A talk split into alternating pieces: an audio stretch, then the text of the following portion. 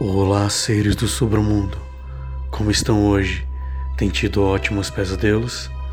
Hoje eu tenho uma história original do cast para vocês.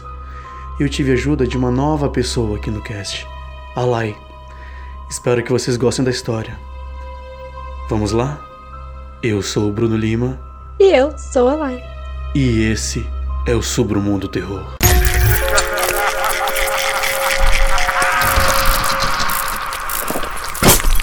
Submundo Terror.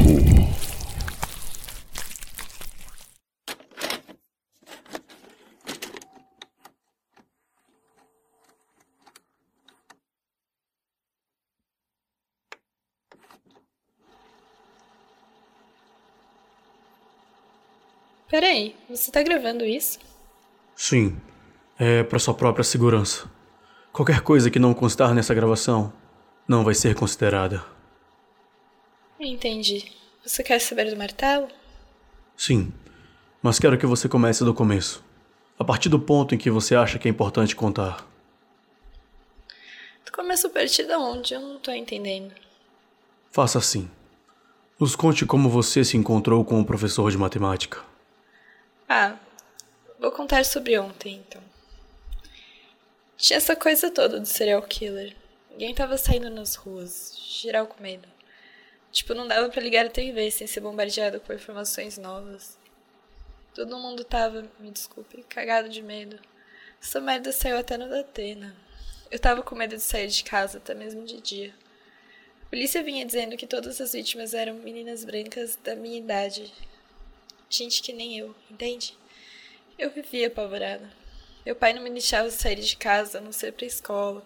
Com alguns professores faltando ultimamente, ainda tinha essa de às vezes sair mais cedo. Imagine que os meus pais estavam pensando também. Pois é, tinha esse assassino à solta. O cara da rádio apelidou ele de professor de matemática por causa desse lance do teorema de Pitágoras. Teorema? Sim, aquelas marcas que ele fez nas meninas. Aqueles quadrados que se juntam e formam um triângulo. Algo assim. Não ensinavam isso no seu tempo? Ah, sim, claro. Os quadrados que ele riscava nas meninas. Prossiga. Então, ele tava solto, a gente presa, morrendo de medo. Não dá pra sair na rua assim, né? Não dá pra você fazer o que tem que fazer quando corre o risco de ser estuprada, morta e riscada. Disseram que os cortes eram feitos com as meninas já mortas, porque elas não sangravam. Graças a Deus. Imagina a dor. Bom, é até engraçado, mas eu não sabia que era ele. Ninguém podia imaginar. Não, pensando bem, olhando em retrospectiva, até que faz sentido. Mas poderia ser qualquer um, digo, qualquer um frustrado. Algum maluco genérico, algum incel. A gente só imaginava que era um homem que era perturbado. Tem que odiar demais para fazer um troço desses. Para ser sincera, eu duvido que seja ele. E é isso. Só isso? Ah, é, digo, o resto você sabe. Sim, mas quero que você conte da sua perspectiva, do seu ponto de vista. Ok, a gente sabe onde isso vai dar. Bom, naquele dia não deu para evitar. A gente precisava ir pra rua. Curtir um pouco, a gente precisava viver um pouco. Chega uma hora que não dá mais para ficar da escola para casa. A gente precisava se sentir viva, sabe como é? A gente? Você sabe, eu e as meninas, Leila, Vivi eu, a gente simplesmente escapou. Saímos no fim da aula, queríamos aprontar algo. Depois fumar um cigarro, coisas de sempre. Hum, Você não ia entender. Que tipo de coisas? Aquilo de sempre, ficando de bobeira perto da escola por uns 20 minutos, sem saber muito o que fazer. A gente é assim. Vem a ideia e a gente faz. Foi quando vimos nosso professor saindo da escola. Ninguém sabia que ele andava a pé. Gordo daquele jeito. Ele era horrível. Parecia, sei lá, parecia que já estava morto dentro daquele monte de banha. Ah, horrível. Acho que poucos gostavam daquele ceboso. Mas assim, do nada a gente resolveu que eu precisava seguir ele. Entende? Hum, posso fumar? Me dá um cigarro? Não e não. E você não deveria fazer isso. O quê? Fumar? Você fuma. Você estava fumando quando eu cheguei. Olha, você não é melhor do que ninguém. Mas você é menor de idade e dar um cigarro para você é ilegal. E não podemos fumar aqui dentro. Tá legal. É que você tá cheirando cigarro e eu meio que. Bom, eu tô afim de um cigarro. Você não precisa me dar. Deixa a carteira ali no canto, eu pego e fumo depois. Não foi você que me deu. É, isso ainda tá gravando? Ótimo. Que fique registrado. Você não precisa fazer isso. O policial que tá me entrevistando, que eu esqueci o nome, não me deu cigarro algum. É crime, ele disse. Prossiga com o professor. Ah, tá. O professor. Fomos seguindo ele. A gente estava muito querendo descobrir em que tipo de muquifa ele vivia. A Leila é filha de professor e, putz, vive sem grana. Só sabe pedir cigarro. Nunca vi ela comprar uma carteira. Nem picado ela compra. Mas então.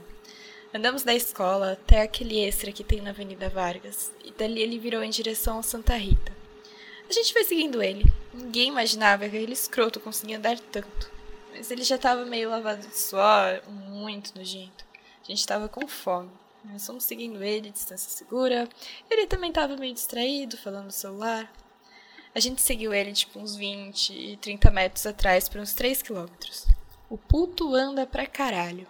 Então ele guardou o celular e entrou naquele terreno do lado da quadra do Santa Rita. Tipo, levantou um arame e entrou no mato. As meninas ficaram, o quê?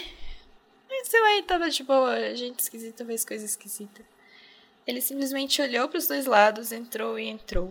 Mas aí, quando a gente já ia correr atrás para não perder ele de vista, uma menina da nossa idade entrou atrás dele. Aí sim eu fiquei o quê? Na minha cabeça eu ainda não tinha conectado nada. A menina estava com o uniforme de educação física do colégio correto, sem mochila. Ela também olhou para os lados antes de entrar. Em geral ficou tipo, gente, o que está acontecendo? Nós fomos atrás. Tinha muito mato lá embaixo, muito lixo. E eu me lembrei que me contaram que o pessoal ia lá para fumar pedra. Fiquei com medo, as meninas também. Mas entramos, fomos seguindo pela trilha. Tinha muita coisa nojenta no chão, um cheiro de carne podre. Eu não achei que fosse uma pessoa morta ou algo assim. Porque o pessoal porco dessa cidade joga bicho morto em qualquer lugar. Só lembrar de quando jogaram um cavalo morto na barragem. Uh, lembra? Passei um mês escovando os dentes com água mineral. Coisa escrota. Mas a gente foi indo. Vivi fez gesto para ir embora, fingi que não vi e a gente continuou. Foi aí que vimos o professor. Ele estava lá, agachado no chão, com poeira até a altura do joelho. Ele nem viu a gente, nem sinal da menina. A gente foi se esgueirando devagarinho, atacamos ele ao mesmo tempo, cada uma com seu martelo. Eu acertei aquele escroto primeiro. A primeira martelada pegou na cabeça, a segunda eu errei porque ele caiu muito rápido, não fez um barulho. Continuamos batendo e batendo, a gente ia muito alto, ele não fez barulho nenhum, só caiu, contorceu, morreu. E digo, quando a gente fez o mesmo com o professor de português, ele gritou pra caramba, mas os de biologia, os de matemática, mal estribucharam, a gente tava ficando boa nisso. E se aquela menina menina do colégio correto não tivesse visto, ah, eu duvido que vocês pegariam a gente.